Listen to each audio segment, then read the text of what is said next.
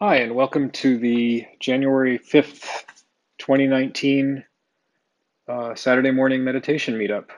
This is a regular Saturday morning meditation meetup. It happens every Saturday at 10 a.m. East Coast time, and this is the recording of that session. Um, you're welcome to join in person, and of course, you're also welcome to listen to the podcast as you're doing now. Enjoy. Welcome, everyone. Thanks for coming.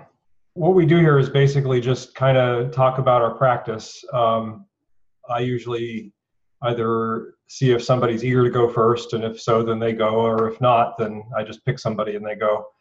Mike, do you want to go? Sure. Um, let's see. Uh, so Oh, earlier in the your notes. yeah, I was going through my notes. Hold on. uh, yeah, so I was my goal for this week um, because I, think last time I talked about um, I was basically practicing in stage one um, for most of for a long time. Um, so I re- went back. I read through some stage one, stage two practice uh, advice in the book, um, and my goal really was just to you know, relax, try to evoke joy, um, make sure I was doing some things right. As it turns out, I've been I've been counting on the wrong breath this whole time. So it turns out I was doing I was uh, counting after the end of the in breath rather than the end of the out breath, which maybe wasn't it was not recommended as much by Culadasa in, in the book. He said at the end of the out breath, do that. Um, so I think that helped because it was starting to get a little more piti um, joy waves, I guess. Um, and then uh, for a few days, uh, back to dullness. And then on January 2nd, I don't know, I got a lot of sleep. I had read some stuff the night before and I kind of like knew it was going to be a good sit. I don't know why. It was going to be good. Um, and a lot of interesting things happened. Um, one thing I was kind of focusing on too was um, uh, lightness of the of attention on the breath, and uh, I had just read some Pema Chödrön, um, and she via her teacher was it Trungpa Rinpoche about some like three different ways he was trying to explain to people how to be light on the breath. And one thing he said was like just touch and let go your attention on the breath, touch and let go. So I, I kind of used that, and I think that was helpful. Um, and I was practicing mostly into stage four pretty soon, maybe getting it over to stage five level. Um, and uh, some joy, um, some challenge, some of the life challenges were kind of starting to intrude, and I, I, I noticed that, and I like made a decision. I'm like, no, I'm, I'm going to stay with meditation because this is actually more fun, which is not usually the case. and uh, let's see, I so at one point, basically, this happened was I started to feel like I was spinning, um, almost like a dizziness, which I don't usually get too much. I might have a little bit of the like.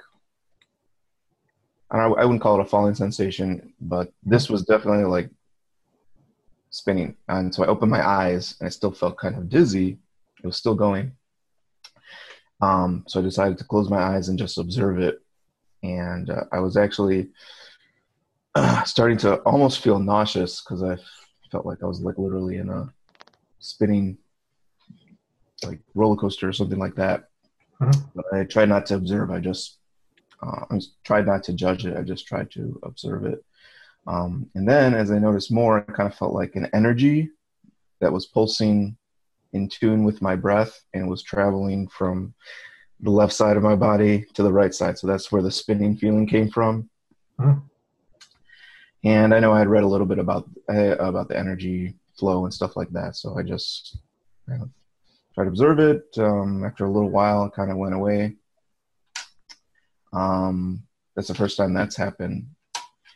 And uh, I had kind of a, I don't know, I was, I have a lot of like dreamlike imagery when I'm, sometimes when I'm dull, but I had a kind of an interesting self image of myself because Mhm. I had my, I was sort of outside and in my sunroom, so it was kind of cool. I had my hood on, and I kind of felt like uh, I was looking out through my eyes. I kind of felt like a large shell of a statue that was that I was inside the statue and looking out from inside.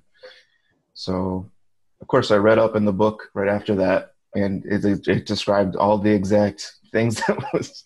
I'm like, I bet this is in the book, touching on this. I went and he's like, "Yep, okay, so here's this, this, this," and it was exactly how it how it happened for me in the physical pliancy uh, section. Mm-hmm.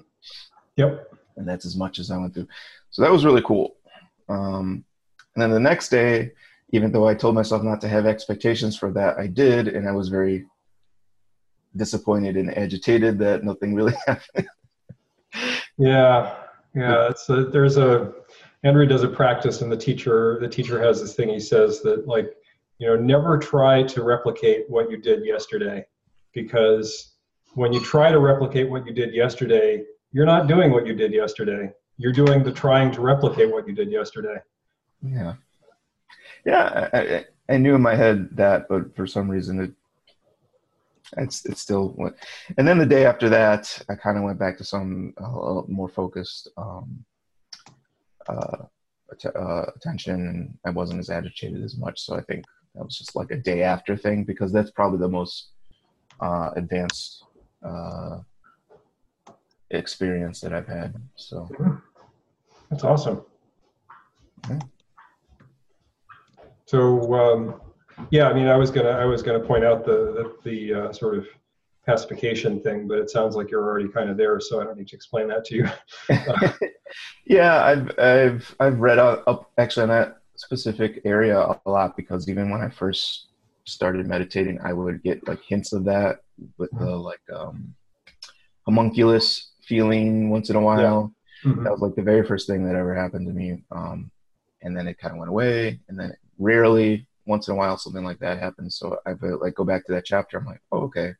Uh, mm-hmm. Now I have the audio and the mita or, or whatever that's called and the, the other one. So yeah, here here and there they've kind of been happening. So I'm, i was kind of familiar with that. But other than that, that's in stage six, and I don't necessarily feel like most of the time I'm practicing in stage six. So I think that's more of just a yeah. what's possible thing, or what do you think about that?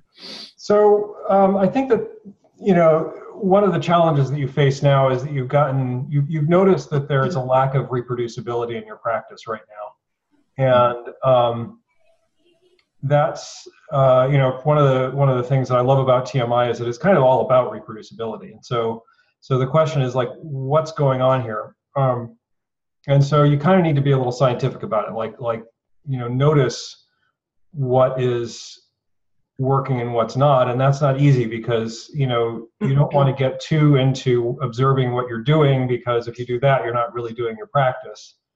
But you kind of need to notice um, to some extent what's working and what's not.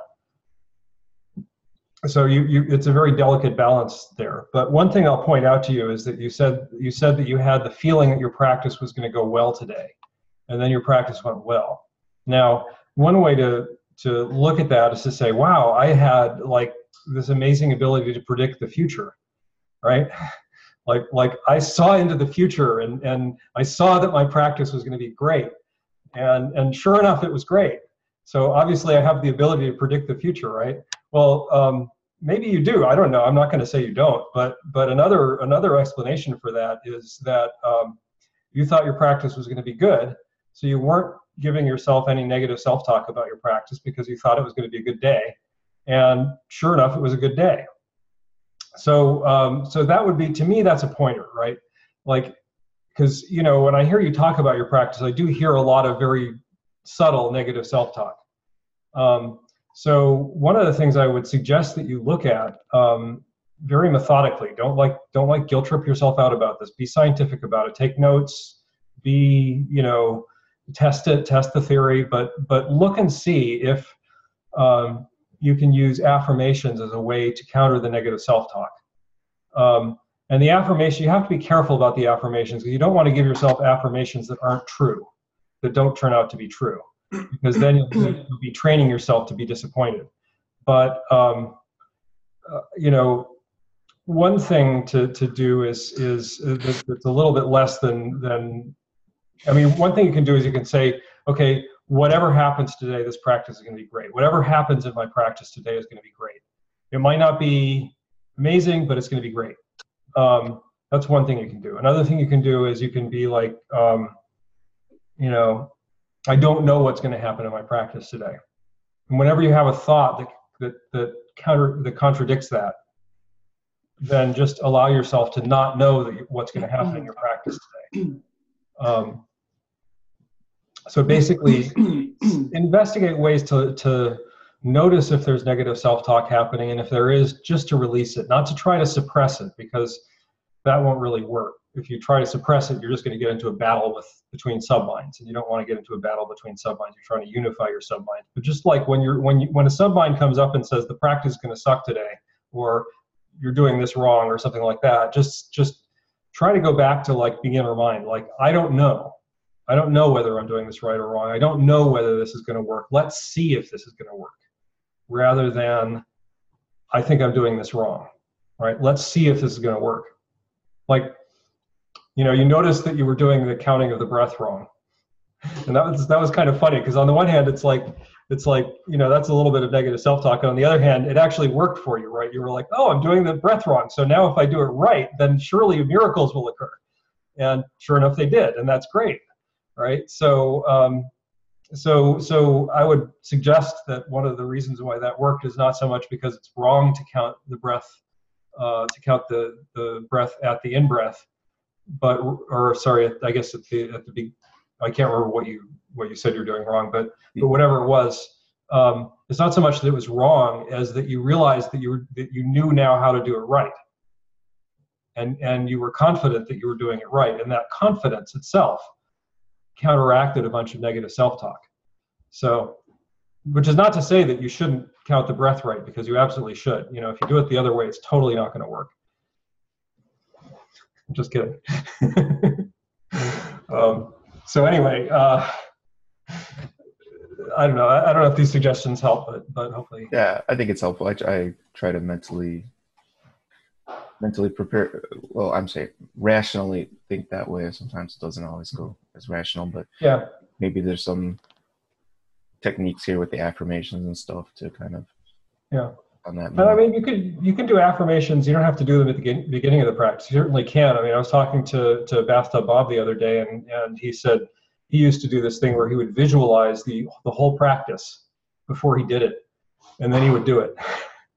and uh, he's he's uh, he's pretty impressive. So you know, if, that worked for him, I'm like tempted to say that it's worth trying. But you know, you know, so in other words, basically what he's doing is he's saying, you know, I have some clear idea of what I could be doing in this practice, and here's how I want it to go.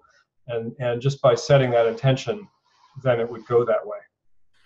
I will say that one one thing I noticed is um, on so it was that, that day, and then the day after was pretty agitated, and then the day after mm-hmm. that went um, more focused, smoother.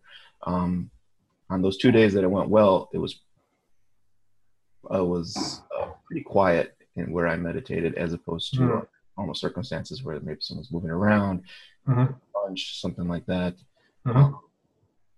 So I know I'm supposed to kind of deal with whatever comes up. Mm-hmm. And I don't know if maybe I'm not dealing with it as well because it's, it's, it might be agitating me the sounds and stuff like that. So, so that's a really interesting way to put it.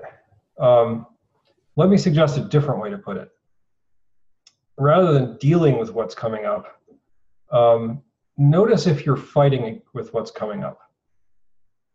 Notice if there's an internal mental battle with what's coming up. So, um, like if there's something annoying going on, for example, I'm not saying you're getting annoyed or something, I'm trying to accuse you of mental afflictions, but I'm just saying if there's something annoying going on. No, I am getting annoyed. well, right. So if there's something annoying going on, the thing that's going on isn't what's annoying, right? It can't be. It's just a thing that's going on, right? It doesn't have any emotional content, right? Where's the emotional content coming from? It's not coming from the thing. It's coming from you. So if it's coming from you, then then you could notice how that's happening. And so so one of and and by the way, noticing how it's happening is really difficult. And I'm not saying that you should be able to notice how it's happening right now or anything like that. I mean, if you can, it's great, and you should certainly aspire to notice how it's happening. But you may not succeed. And if you don't, it's okay that you don't that you don't succeed. But what you want to do is have that mental attitude of recognizing that something is happening, right? Recognizing that that thing out there is not what's disturbing my mind. That thing out there is an excuse that some part of my mind is using for being disturbed, or excuse is really not even the right way. There's a part of your mind that feels like it's a problem that it needs to solve. And that part of your mind is is focusing on solving the problem and that arises as a feeling of annoyance or distraction or whatever it is however it arises. I mean it doesn't have to arise as annoyance but it often does right? And annoyance is great because there's like some some definite you know negative vedana to annoyance. Like you you you notice it because it, it it has some it has some some feeling associated with it. So it's actually kind of a great signal to use. Um, so one of the practices you can, i'm not saying do this your whole meditation practice but if you find yourself getting distracted by what's going on outside notice that. Notice that that's happening. Notice the negative vedana wonder about it. And you may find, and I, I, say this based on personal experience, if you do that practice, you may find that you know it takes a while, but after like 15 minutes, suddenly you're just like, oh, and that annoyance just disappears. And then you can just do your meditation practice and stop worrying about the distraction, the, the distracting noise. So, you know, and I'm not saying that. I mean, like, don't feel pressure to do that. I mean, that's something that I learned how to do you know fairly recently after a lot of breakthroughs. So I'm not saying it would be easy for you to do, but but it certainly is a thing that can happen. And and so so having that intention in mind to notice that can even if it even if you don't completely get rid of it can definitely help you to to to do your practice in that context. Thank you. Sure. Okay, uh, do we have uh, somebody who wants to be next? Okay, Jan, what's up? Hi, can you hear me? Yep. All right, great. Um, I actually had a question about um, effort and maybe over effort. Mm-hmm. Um, I did uh, between Christmas and New Year's, I did like a three day mini retreat of six hours um, each day. Mm-hmm. Um, and what I noticed there was um, I, I was drained each day, like I was just mentally exhausted each day. Um, and I don't think that's necessarily a bad thing. But what's, what I also noticed was the next day, the next morning, I got a bit of tension uh, in my head, like I was maybe doing too much, doing too much effort. And um, I was also like reflecting this on my practice because I'm uh, a lot of the time I'm doing stage seven practice, and in stage mm-hmm. seven, you should keep distraction away with effort. But maybe I've been over efforting, and I'm wondering um, how you can see when you're over efforting because in normal or in daily life, I meditate for about two hours and then uh, one hour in the morning, one hour later on the day, and then I don't notice any over effort, efforting necessarily. Mm-hmm. But um, during those longer sits, um, it came up more. So I'm not sure uh, how you can uh, notice that when you're over efforting and how you should do uh, stage seven properly then. Well, so let me ask you this. Um, uh, bear in mind that my personal facility with stage seven is not a particularly reliable guide. So, so I'm asking you these questions more as as as uh, you know Socratic dialogue than because I know the answer. Um, so, first of all, you said that you noticed that you've been over efforting after some amount of practice has occurred. Does that mean that you're not noticing any feeling of over efforting during the practice? Mm, it doesn't seem like that now. Okay. So it's right. more like um, if I, uh, it's more like a feeling. Uh, sometimes when I'm stage seven, that I'm really like really concentrated and really like, um, really like uh, staying with the concentration, but that concentration requires like effort. It mm-hmm. Really requires effort. That's how it so, feels. So, so, but I'm I'm hearing a contradiction here. So you're saying you're saying that you that that your stage seven concentration requires effort, but that you don't feel like there's a, you don't have a feeling of effort while you're doing it. Is that true? Oh yeah. Um, no, I'm I'm feeling an effort while I'm doing it. Okay. Yeah. So um, so the advice that tends to be given at this point is to see how little effort you can do and have it continue. Okay. Um, and in other words, so so you know that you're do you're you're making some effort to keep your attention stable, right?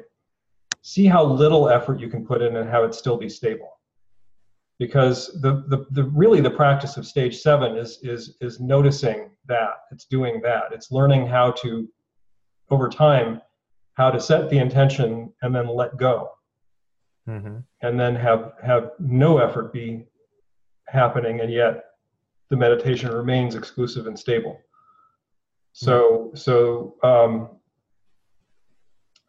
so in other words i would i would suggest that your goal and when you're doing this practice might be rather than to have exclusive attention um, to find that boundary point like find where the edge is where if you do less effort than this you don't have exclusive attention and if you do more effort than this you do and then try to examine how that changes over time does that make sense yeah that that definitely makes sense. Yeah. Mm. Okay, but it's not like a bad thing to have that effort for the concentration uh, in I, seven because you know, was, yeah. Sorry, finish your sentence. yeah, I was wondering. Um, yeah, because if I should do it more like with an intentional way and more, um, yeah. Um,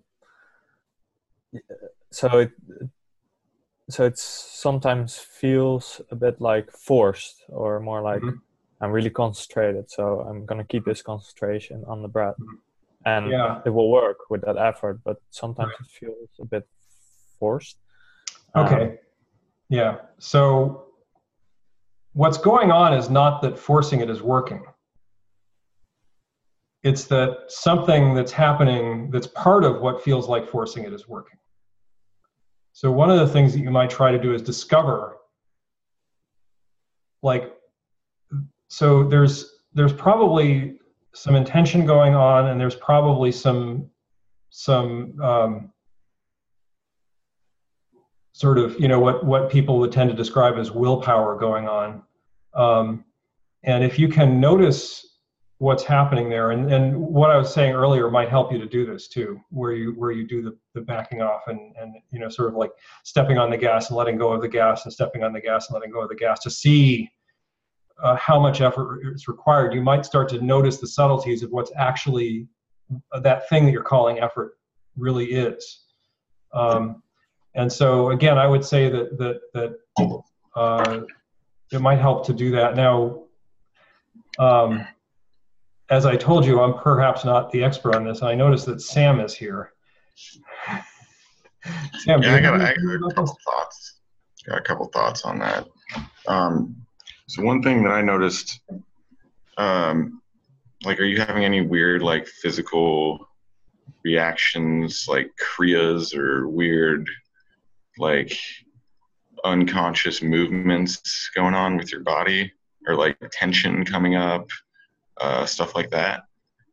Um, well, I used to have like vibrations and stuff, but that is uh, less now. So it's it's becoming less and less. Like, what do you mean vibrations? More like associated with piti, like uh, like a, a spasm, like rocking of the body, stuff like that. Yeah, because I've noticed uh, that kind of stuff for me at least was uh, associated with effort and too much effort and uh, like after a certain point um, those uh, those movements and stuff will calm down and it'll there'll be less tension. And I think uh, it's good to watch out for, or at least try to be aware of when there's tension coming up in your body as a result of trying too hard versus when it's like actually like the piti of stage eight. Because um, I think there's definitely a difference between those. Um, like, for example, if you try really, really hard and with just a bunch of effort to keep your attention completely exclusive on just a very small part of your nose and you just try really hard, I think uh, you'll see that you'll start to have like your body will start moving and you'll start like getting uh, unconscious things going on. And i don't think that's uh, that's i don't think that's the same thing as stage eight where you have uh, like spontaneous body movements i think there's a difference between that and uh, the efforting tension that you can get. Um, and so I, I, went through like a period of that where um, there was there was some effort going on and there was some like tension. Like i would get this uh, I would get this unconscious thing going on with my with my uh, lips, like I would do this, sort of like unconsciously, and that was a result of too much effort.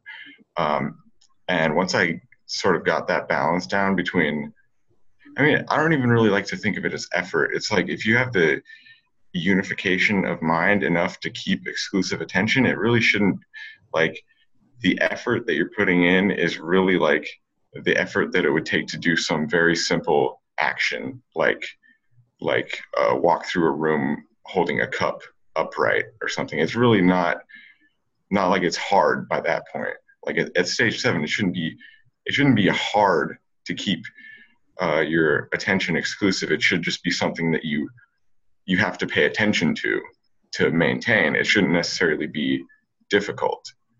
Um, so if it ever starts to feel difficult, then that could be a sign that uh, maybe go back to stage six for a while. But if it's like if it's if it's sort of situation where um, you can do it and it's very easy, but the minute you stop paying attention to it, your attention goes.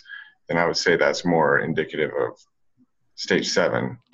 Um, and for me, uh, it the the line between effort and no effort i don't i don't know if i'm weird about this but i never really thought about that very much um, i never really put a specific effort into or effort into dropping effort. It just sort of gets easier and easier as you go along to not get distracted.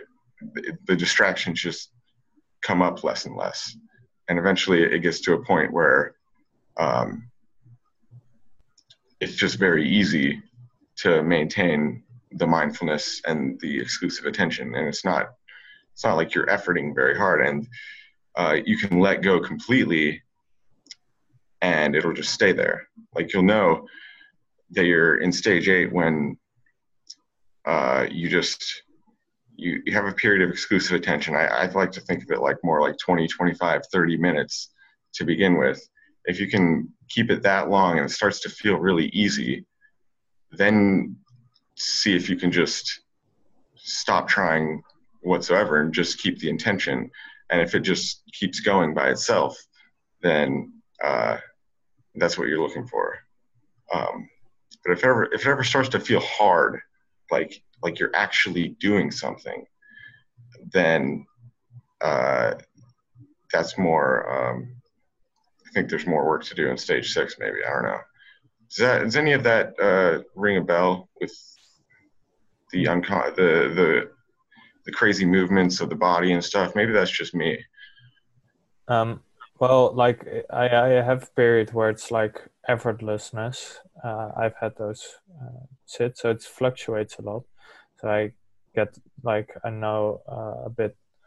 Uh, I understand that the difference. Um, but um, I thought maybe I interpreted it wrong that you should that it should be hard in stage seven and that you should like push it through. But and I maybe misunderstood that. But yeah, and I'll. I'll yeah, I mean that that hasn't been my experience. Are you doing the jhanas?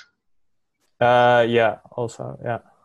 So yeah, those those that's really what conditions your mind to like chill out basically um, uh, the more you do those it's kind of like you don't even really have to put a lot of effort into this effort non-effort question uh, if you just do the jhanas law you'll just notice that that conditions your mind to just not have as many distractions and it'll get easier and easier just to stay there and you'll just notice at least at least how it was for me uh, it's more of a gradual dropping away of effort than it was than it is like one day deciding that I'm going to try to just drop effort completely and seeing that it wasn't required. For me, it's it's been more of a uh, just gradually it just seems easier and easier and easier until uh, one day you're just like, huh, I'm really not trying that hard, and it's still uh, my attention is still exclusive. I still have the metacognitive awareness and uh, mindfulness is good. Everything's sharp. Um, so I would just like if I if I had advice, just keep doing the jhanas because uh, those are really what uh, I think conditions your mind to for effortlessness. Like, are you doing all all four of them or? Um, uh, yeah, mostly the first and the second one, and then the body and pleasure if uh, pleasure is stable enough. Yeah. But yeah, I would just keep doing that. But do you do the do you do you uh, differentiate between the body jhanas and the pleasure jhanas, or do you just do the jhanas like the pleasure? And so there, I think there's definitely a difference between the body jhanas and the pleasure jhanas, and I think the body jhanas are actually harder um, because uh, you can like you can get into a stage seven jhana without having the scope of attention that's necessary to do the stage six jhana um, because it, it kind of requires that you have a pretty big bandwidth to do the stage six jhana but with stage seven uh, you can get into those jhanas without necessarily being able to breathe with the entire body um, so in that in that way i think it's the stage six jhanas are a little more tricky, at least. Um, and I've heard a lot of people say that they really aren't necessary um, as long as you can do the body breathing. Um, I've had, I've, I've worked with a teacher a lot, and one way that he likes to think about the jhanas is you can even do stage six body breathing and find a pleasant sensation there and then use that as an object uh, for the stage seven jhana. Um, the book doesn't really sort of doesn't condone that, but if you have the metacognitive awareness to be aware of when you're getting distracted and aware of where your attention is, it's perfectly fine to just take the stage six jhana or stage take the body breathing and then find a pleasant sensation there and then use that to uh, go into the stage seven jhana. Um, so I find the stage seven jhanas easier because uh, it doesn't require as much of a bandwidth. And some days you have a pretty wide bandwidth, and some days maybe not as much. But um, yeah, does that answer your question? Yeah, definitely. Yeah, that's uh, very useful. I'll try to focus more on the jhanas and then be also careful with the effort and uh, try to really yeah notice um, the boundaries and when I'm putting too much effort in it and um, yeah. Yeah what, what, so the second jhana um, do you have a good second jhana going? Um, yeah. I think the first and second are quite stable. After that mm. Yeah, the second one is good because that's when the effort drops away. Um, the effort drops away, and that just sitting in that one will condition your mind towards the effortlessness, and that will carry over even if you're not in the jhana. Um, and the longer you spend working with the second jhana, you'll eventually uh, find. Uh, it's like I like to think of it like for each jhana, there's sort of like a handle that you use to climb up to the next jhana. Like with the first jhana, um, that's where there's still some effort being applied, and uh, it's more of physical uh, sensations of uh, pleasantness. And then there's a certain handle that you can sort of mentally get into where you know just sort of the mental movement that you need to get up to the next jhana.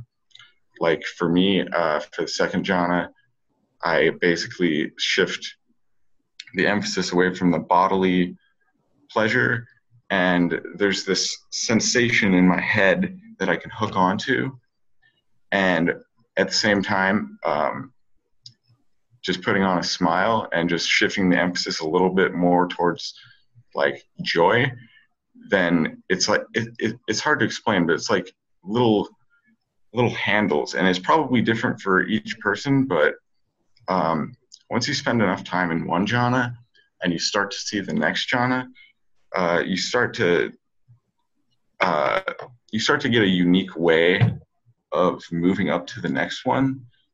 And it's not i wouldn't restrict yourself to like the Brasington descriptions and what he says specifically because i think for each person i've talked to a lot of people about jhanas and it can be different for each person how they move from one to the next and what makes sense to them. Um, so that's just something to look out for and maybe something to mess around with yourself uh, if you're having trouble getting from the second to the third. Um, but yeah, I mean, I'd say that that's the that's the fun part. I would just uh, soak in those because that's that's the easiest way to get effortlessness, and it's fun. So. All right. Yeah. That that sounds uh, great. And um, uh, what if you have a day where you can't get a stable jhana? Uh, then try, yeah. I mean that's okay. I mean when the jhanas are first starting to come up, uh, they won't be every time, and the thing that I uh, fumbled around with a lot when I was doing jhanas is like, oh, what am I doing wrong? I can't get the I can't get the piti going today. Like uh, my and you know, I've I've learned that sometimes uh, especially in the beginning, it's like your body is sort of in a configuration to have that energy and to do the jhana and sometimes your mind or in body is just not like inclined towards it and that's perfectly okay but uh, the more you practice with them it gets more and more consistent and uh, so the key is not to like not to make a big deal of it, right? If you if you don't get into the jhana on you know one day and another day you can, uh, just don't make a big deal of it and just try again. Really, uh, doesn't it doesn't mean that your concentration is any any less strong. It just sometimes uh, you know, it, it's it's almost like the weather sometimes. Like sometimes it works, sometimes it doesn't. But the longer you go, and the more you practice, the likelihood that uh, it, the likelihood that you'll get into them is more and more likely. All right. Thanks.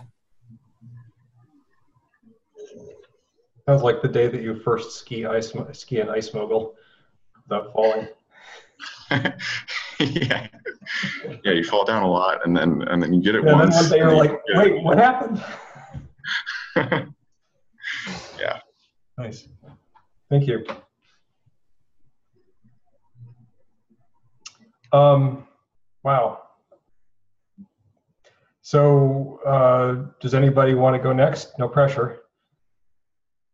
Corey, you great. Yeah. Oh, oh Sorry, go ahead. Martin. Let's let's let Corey go because he's he's uh, he's new.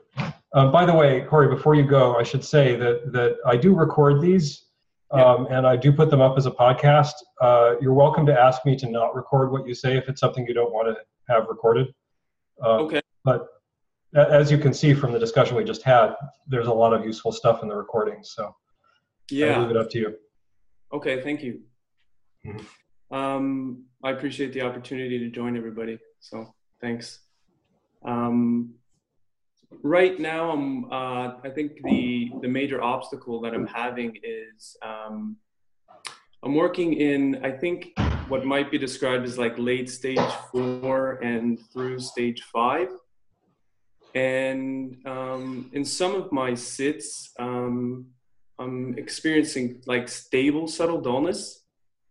And once I find myself in a state of stable subtle dullness, I'm I'm I'm finding it difficult to kind of climb out of that. So I wanted to put that out there to see um, what have you guys found as effective means for for working with that uh, once you're in it. I have this experience as though once I'm in it, I it seems like I just can't climb out. Like I'm I'm kind of sitting inside this um, noise cancellation bubble, um, and it's uh, it's challenging to uh, to climb out of that.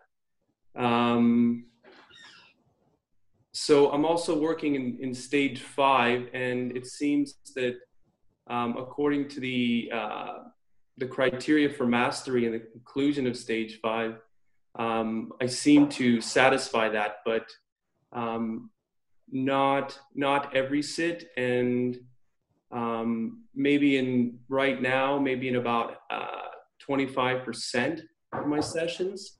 So I'm I'm still working towards um, I think getting a better a better handle on on using the body scan to overcome subtle dullness.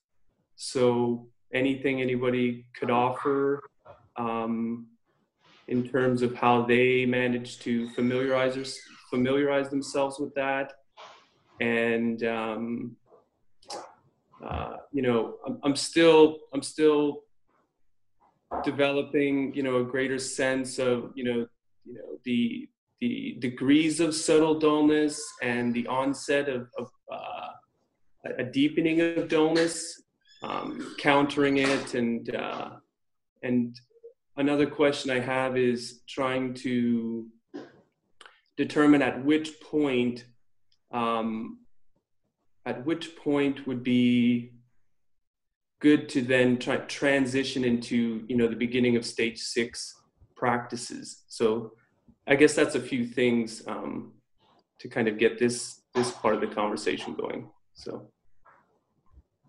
So um, a couple of things to suggest. Uh, first of all generally speaking, you shouldn't think of yourself as being at a particular stage. I notice that you're not really describing yourself that way. You're saying end of stage four, beginning of stage five. So what's really going on there is sometimes you're having the experience that your practice is a stage four practice, and sometimes you're having the experience that your practice is a stage five practice, and maybe sometimes you're having the experience that your practice could be a stage six practice, right? So so that's not wrong. It's that that impression is not wrong. That's actually very common. It's not at all uncommon that you will find that some days you could do a stage six practice, and other days you you really can't. I mean, it's sort of like what Sam was talking about just now uh, with the jhanas. So, so that's all. That's all fine. Um, as for uh, when to decide what when to move on, um, if you find that you're doing a stage five practice and it's going really well, and you feel like you're not having to um,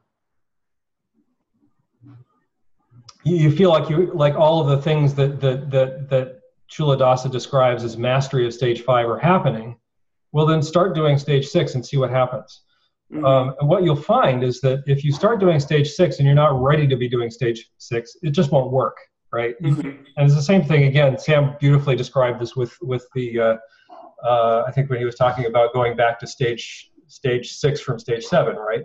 You notice that that it's not really working, um, and you know, like like in his case, he was talking about um, uh, you know, that, that if it feels really hard, then maybe you should go work on stage six some more. Stage seven feels really hard, maybe you should go work on stage six some more.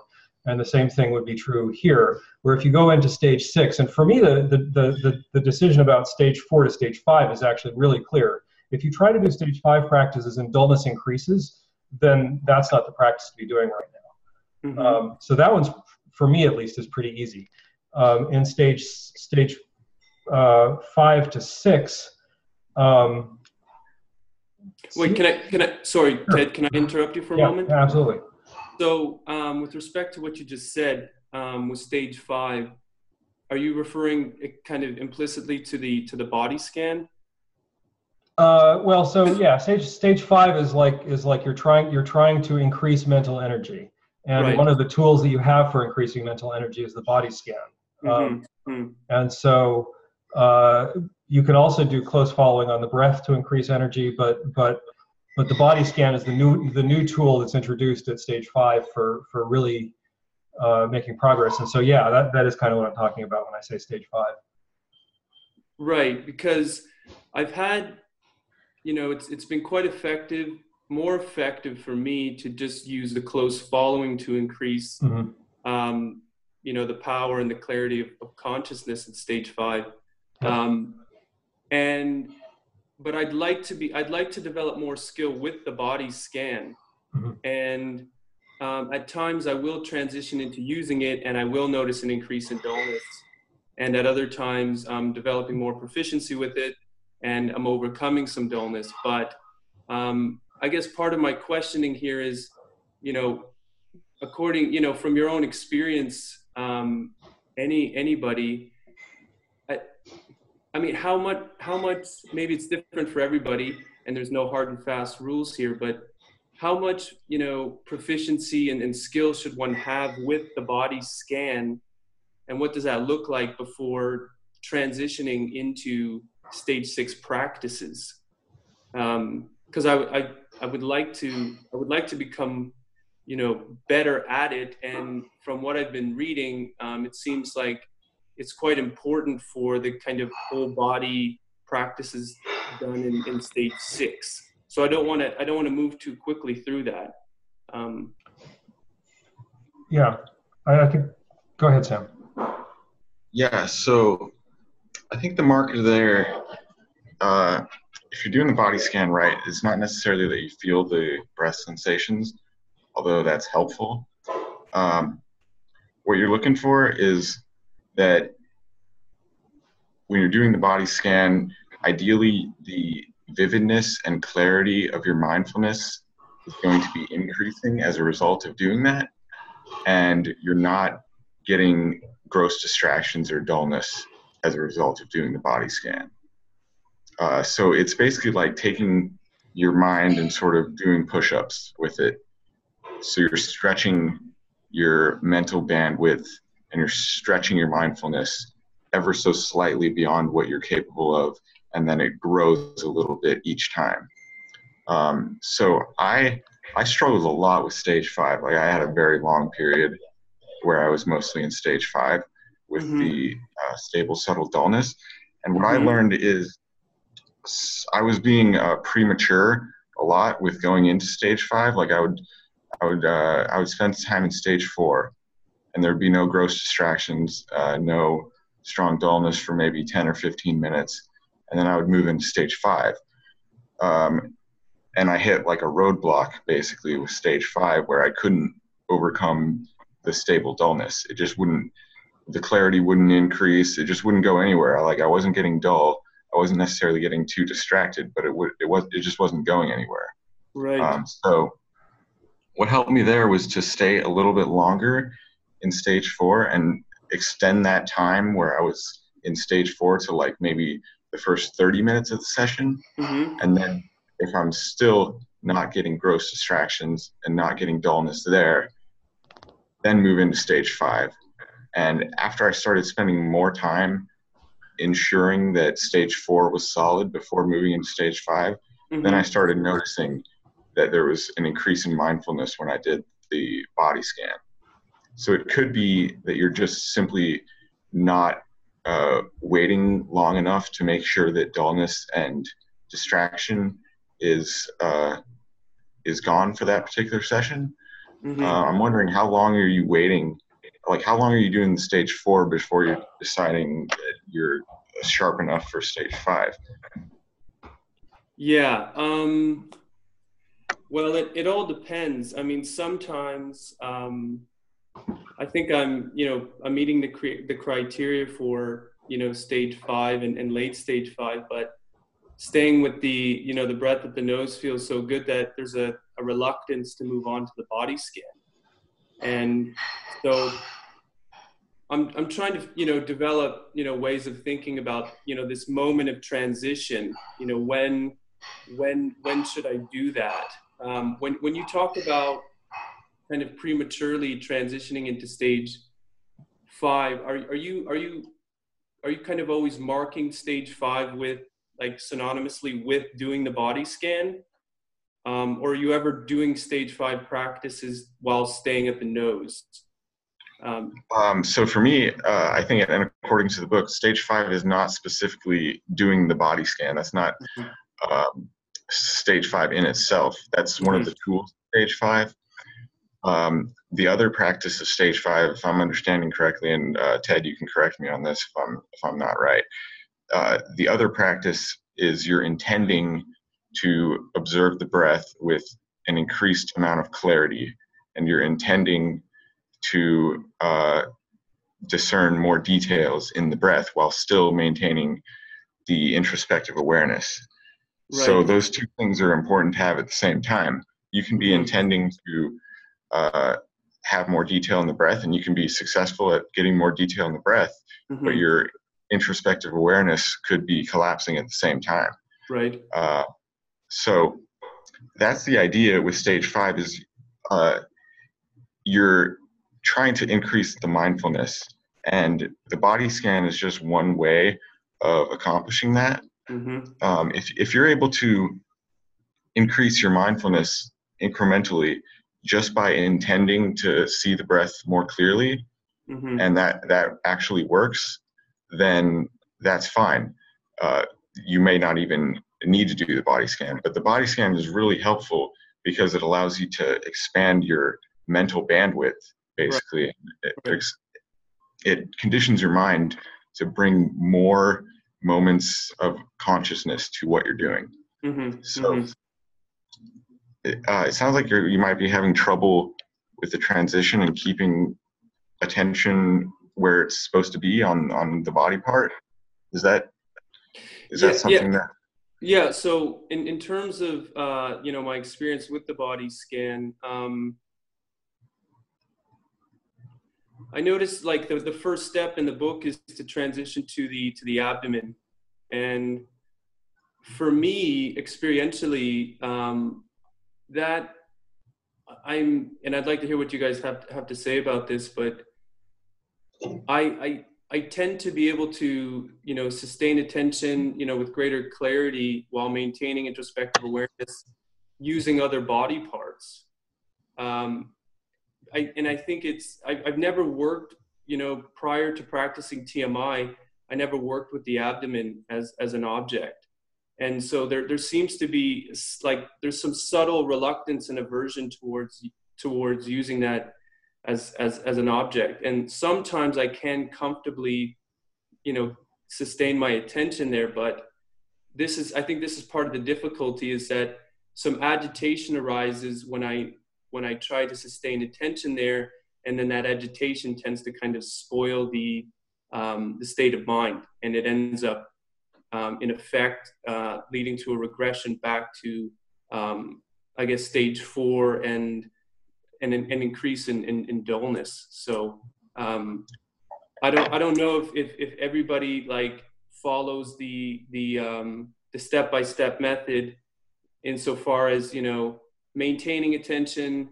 with clarity at the abdomen until sensations are clearly perceived and then transitioning to other parts of the body. I, have been trying to do that sometimes and at other times taking a more indirect approach through other parts and then making my way to the abdomen. So, um, yeah, so for me, uh, I, I didn't find the intermediate step with the abdomen all that necessary uh, when I was doing stage five a lot.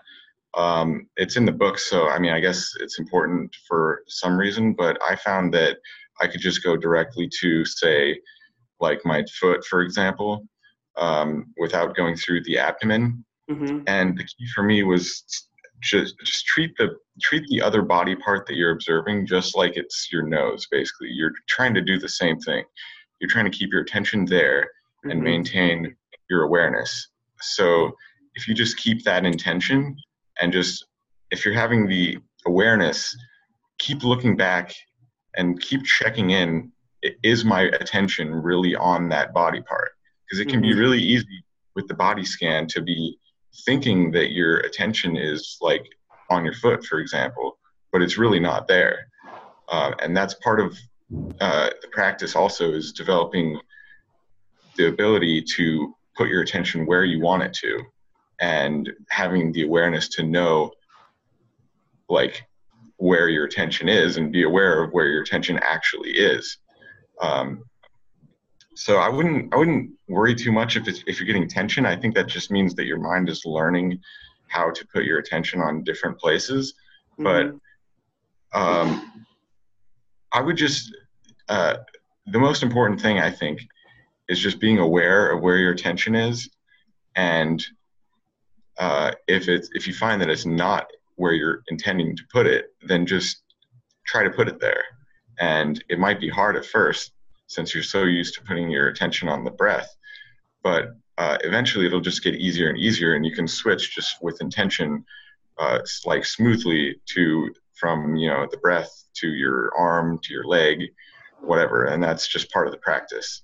But if there's if there's tension coming up, I would just suggest um, not worrying about it too much, but just being aware of what's going on in your mind and uh, just just keeping the intention to have your attention go where you want it to, basically. Okay. There's also a tendency to over control, which can produce mm-hmm. the tension that you're talking about, Sam.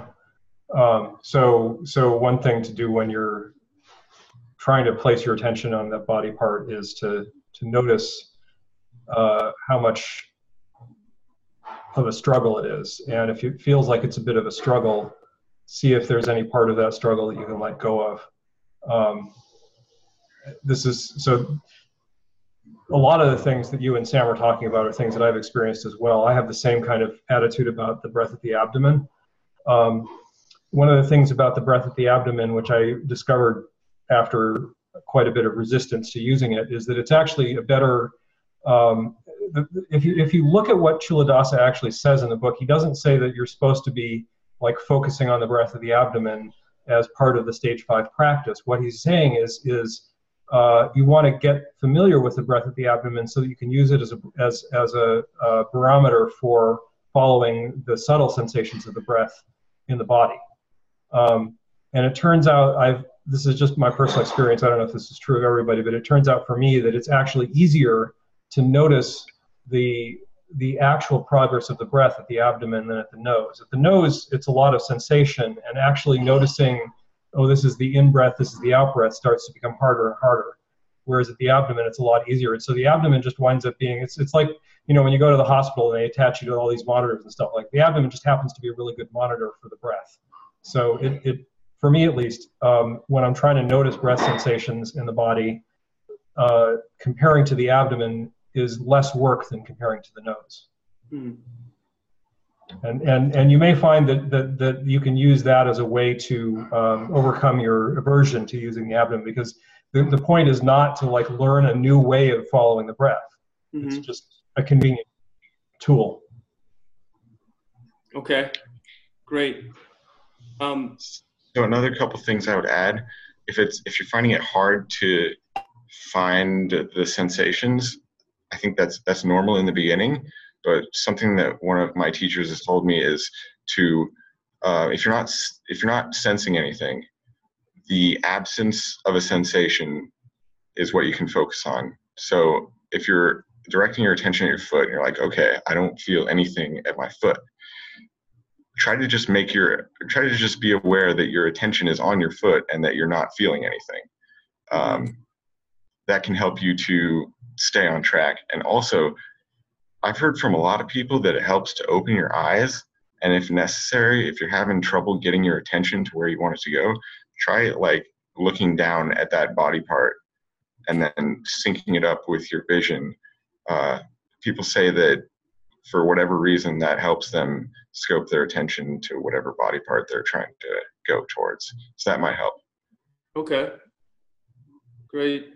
Um, thank you both for your feedback the if, if i may just ask um, what what anybody has found effective once you find yourself like settled into a state of stable subtle dullness what what are you guys using to to, to climb out of that um, I almost feel like I'm I'm in a sense kind of relegated to to spending the rest of the session in that state. Um, progressive subtle dullness doesn't doesn't start, but it's it's like as I said before, I'm kind of in this bubble. Um, um, so I think it's different for each person. Like I found what works best for me is expanding the scope of attention. That's one of the things that he mentions in stage five. That works best for me particularly, but I think every person is different, and you sort of have to experiment a little bit with the different suggestions mm-hmm. to see what is most effective for you to like perk up a little bit.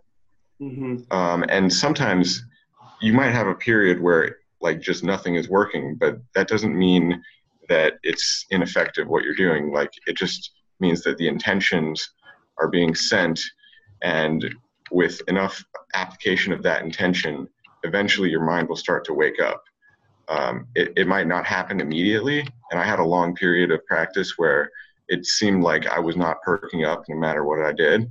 Mm-hmm. But uh, eventually, it will start happening, and it can help just to experiment with different things Sorry, my computer's dying. okay. That's, so I'll, that's, sorry.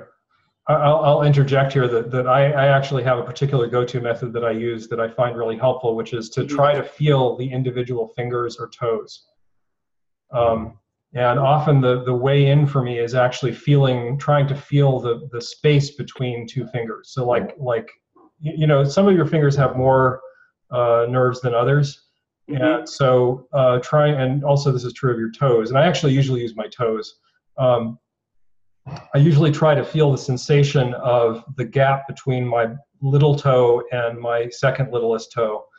Um, and this is I'm being very specific, not because you should do this exact thing, but because mm.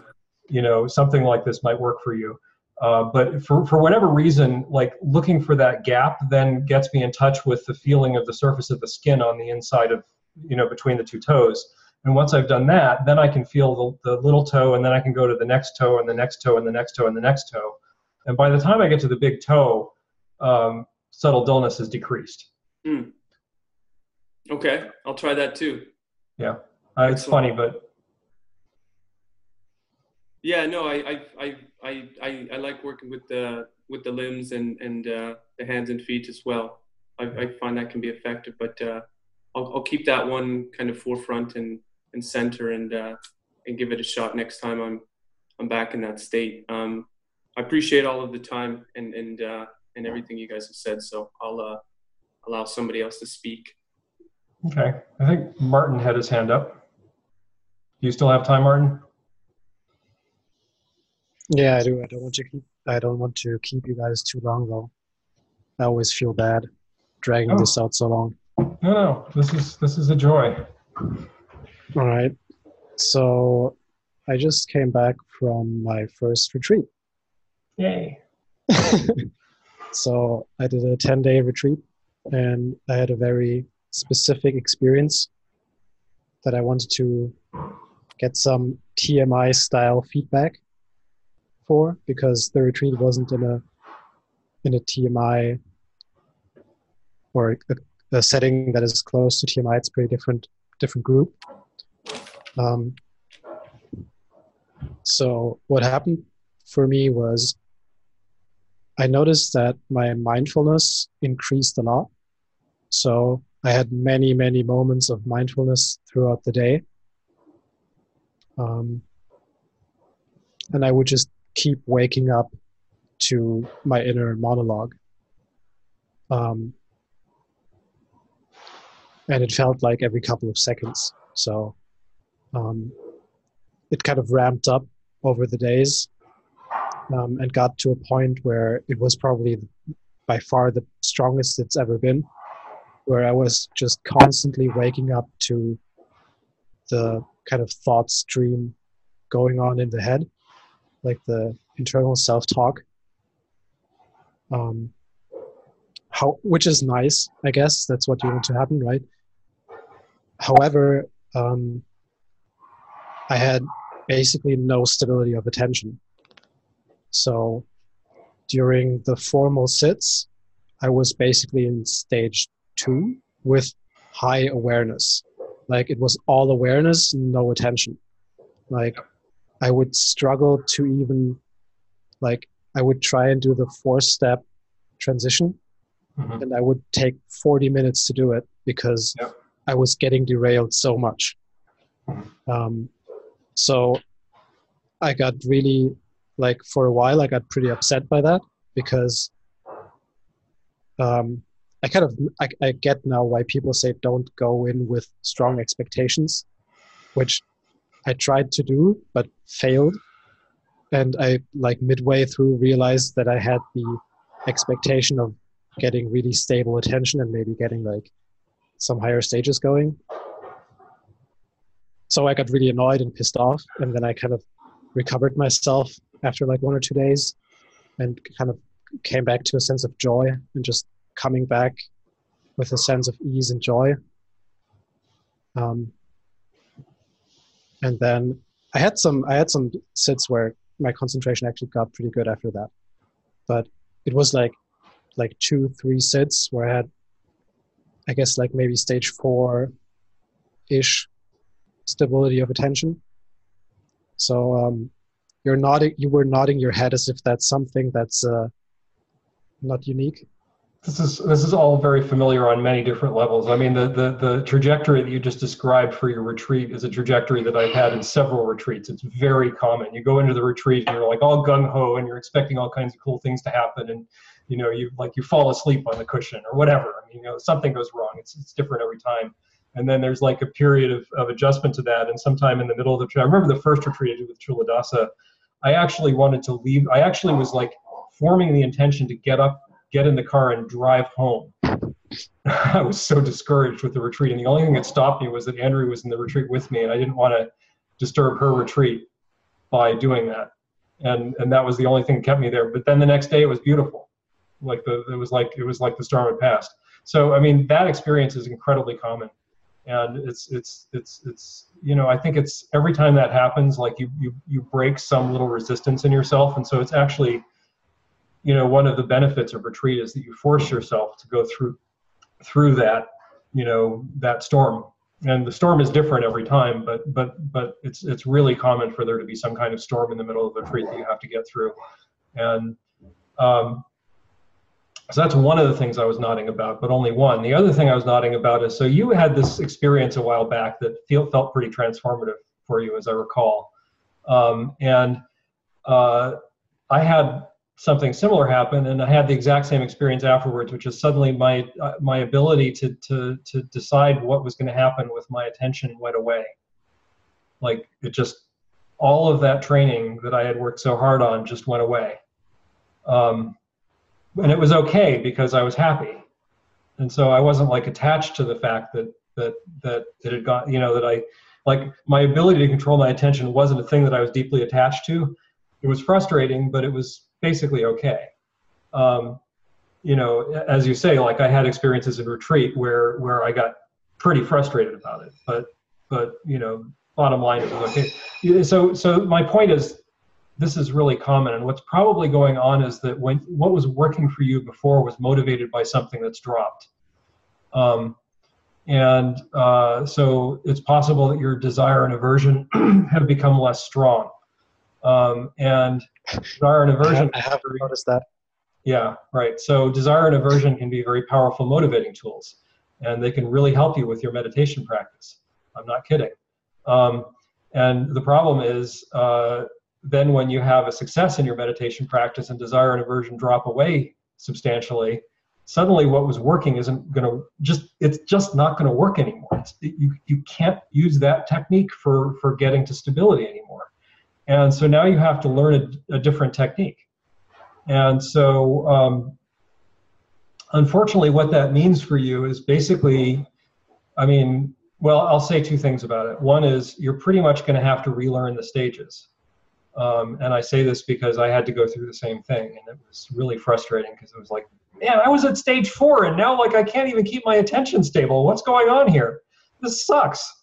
But you know, but it was okay. But um, but you, you just you basically you're going to have to you're going to have to learn all over again how to do that. And part of the part of the challenge that you're going to have is is that flip, where before uh, it, it might have felt like you were living mostly in attention and awareness was kind of the peripheral. Now awareness is central and attention yeah. is peripheral. And so part of what you have to relearn is just finding attention. Like like just even noticing that attention is present at all can be difficult.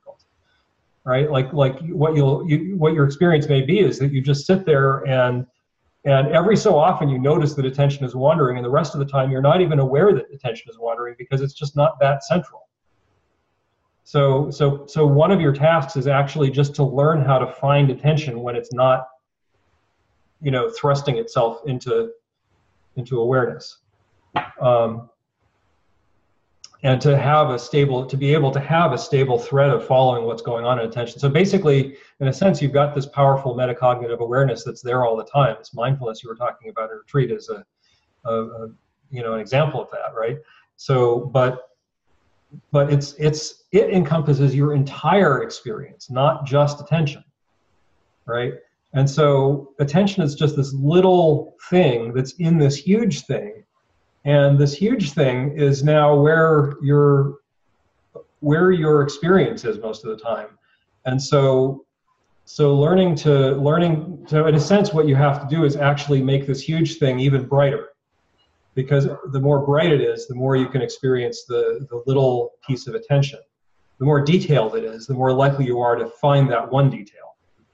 Um, so I'm, I'm not saying this as a practice. I'm saying this more as a pointer because I don't actually know the answer to this. I mean, I've, I've been fumbling around with it for the last two years, um, and I've made progress as a result of that. Um, one of the things that I've noticed is that uh, you can often access the higher stages, even though the lower stages are hard for you. Yes. Um, yeah. yeah. Right. So, uh, so for example, when I was talking to uh, to Jan earlier, I was saying I'm not really an expert on stage seven. And the reason I'm not really an expert on stage seven is because I can do stage eight practices without doing stage seven. So, you know, one of the things you can do, which is I think actually a very valid thing to do, is just do that. But that doesn't mean that that that it's not worth working on the lower stages because I think there is huge benefit to doing that as well. So I, I say that partly just because you know you might feel like you've really backslid quite a bit more than you have. So, so see if you can access those other practices and see if that works, and and see use those practices as a way to notice when attention is not doing what you need it to do, right? So, so see if you like you might try to do a stage eight insight practice, and you might find attention suddenly disturbing your stage eight insight practice. Well, guess what? You just discovered attention. Now you can do it. Now you can do stage two for a while. so so, yeah. Um, know. Yeah, I was basically doing stage two all day. Mm-hmm. Like, it feel it, it felt like there was this huge um, imbalance between awareness and attention, mm-hmm. where I was just constantly waking up to mind wandering all day. Mm-hmm. Like one one thing my the the teacher actually actually said, which really resonated with me, is when you really listen to yourself, you just you discover that you're not nearly as interesting as you thought you were, and that was that was really really humbling. And oh, that's so true. It's it's kind of like I'm trying to see the the silver lining here, but yes, to be honest, it's re it was really hard to face up to just how bad it is like up here. Uh, because just like seeing it this close up and with this much intensity all the time was actually pretty tough. Yeah. So the way it went for me is like i would i would like go on a walk and do like a casual like stage one walking meditation just keeping keeping attention in the body. And it would stay there for like three steps like five seconds maybe and then it would be gone. And like three seconds later, I would wake up to my like mini mind wandering episode again, and it was like I, I couldn't keep attention stable at all, but I would constantly discover that it was not stable. So, it, and this is really weird because it felt like awareness was all like turned up to 11 and attention was like negative a million. Yeah. One other thing to think about, I mean, there are many things to think about here. One thing to think about is um, just to ask the question, why is attention not stable? Um, and uh, the answer might be simply that you don't intend for it to be stable.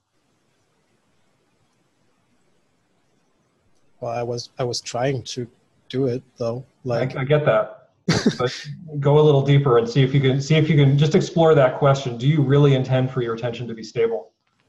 Because you may find that actually, if you if you examine it more closely, um, that what's going on is that is that yes, you have a strong intention for your attention to be stable, but you also have other intentions that are fighting with it, that um, that are producing instability, or you may intellectual you may have like this sort of like yes i would like my attention to be stable but you actually don't really care. Like like like it may be that like for so for example the experience of perhaps being annoyed that your attention wasn't stable might happen even though the intention for it to be stable wasn't strong enough to keep it stable so so so the two things the the the recognition and and sort of sort of disappointment or annoyance or whatever feeling comes up when you recognize that it's not stable could be completely separate from the intention for it to be stable.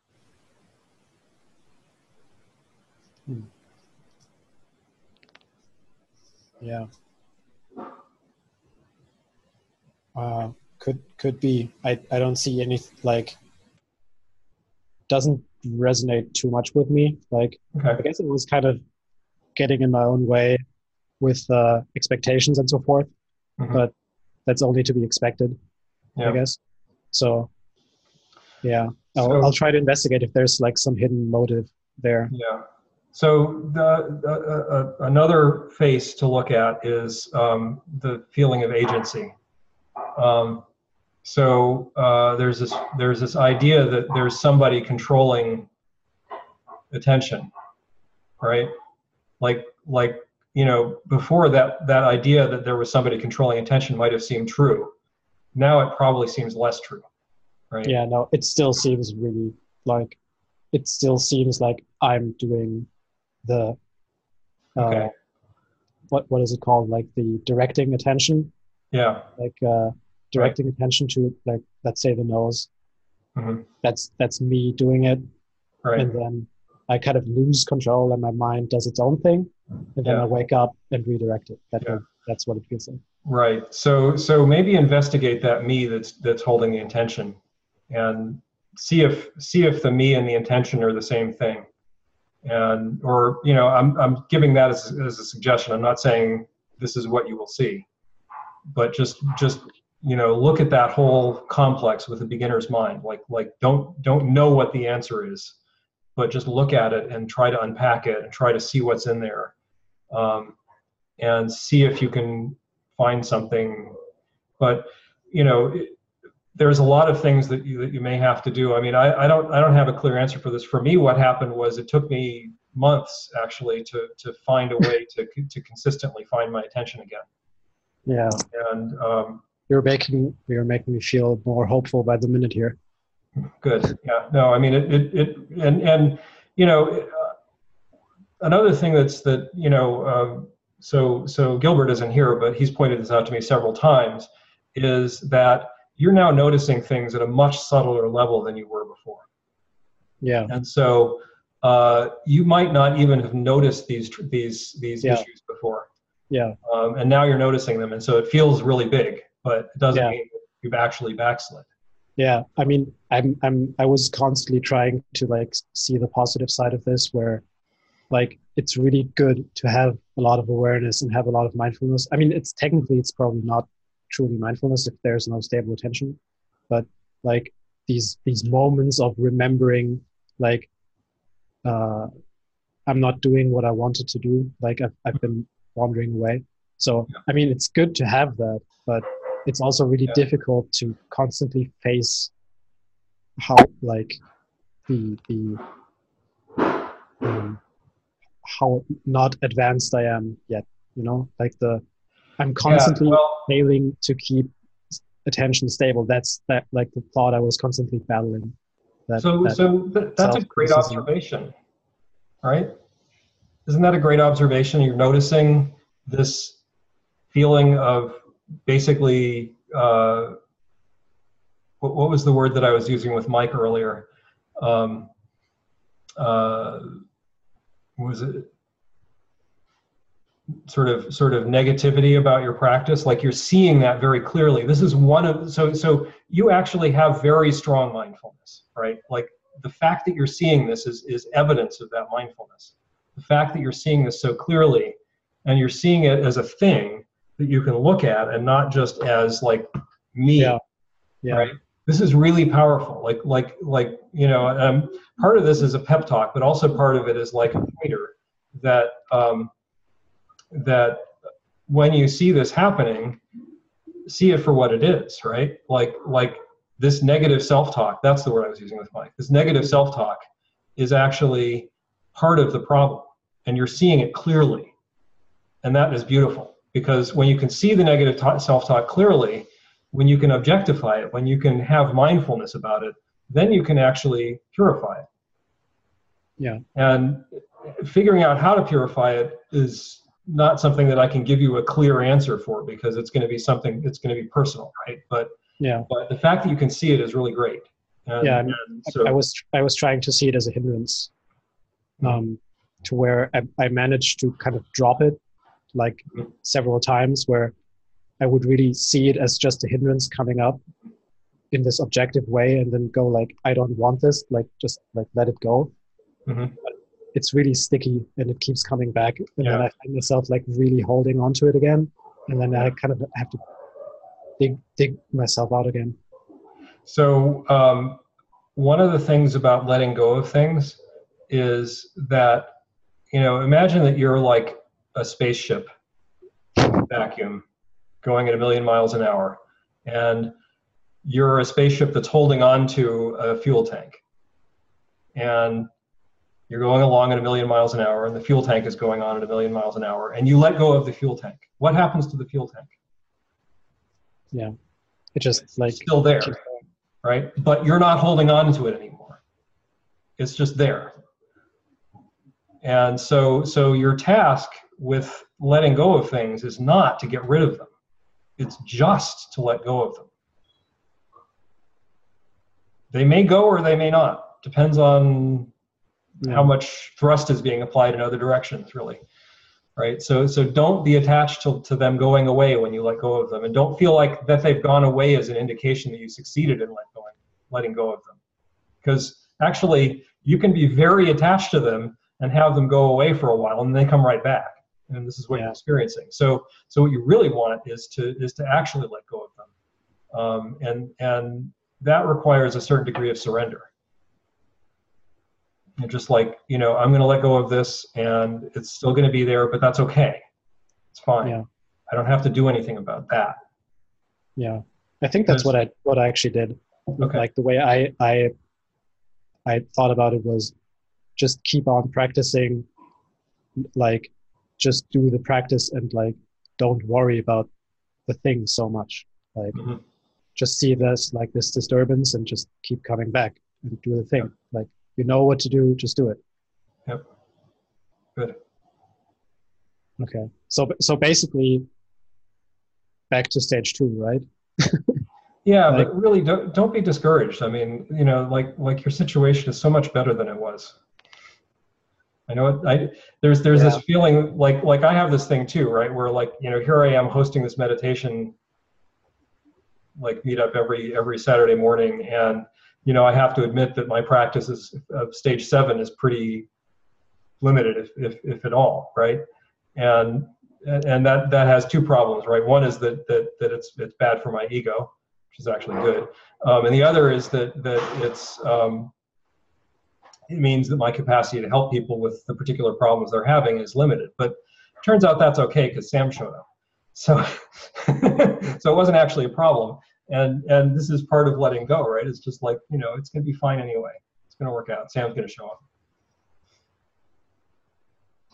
So. all right good. Thanks. Yeah. All right uh, it's getting on 11.30 does anybody else want to bring anything up before we say goodbye? M-I-C Probably nobody gets that reference, right? Except maybe Ben. maybe Ken. Oh, USC. Oh, yeah.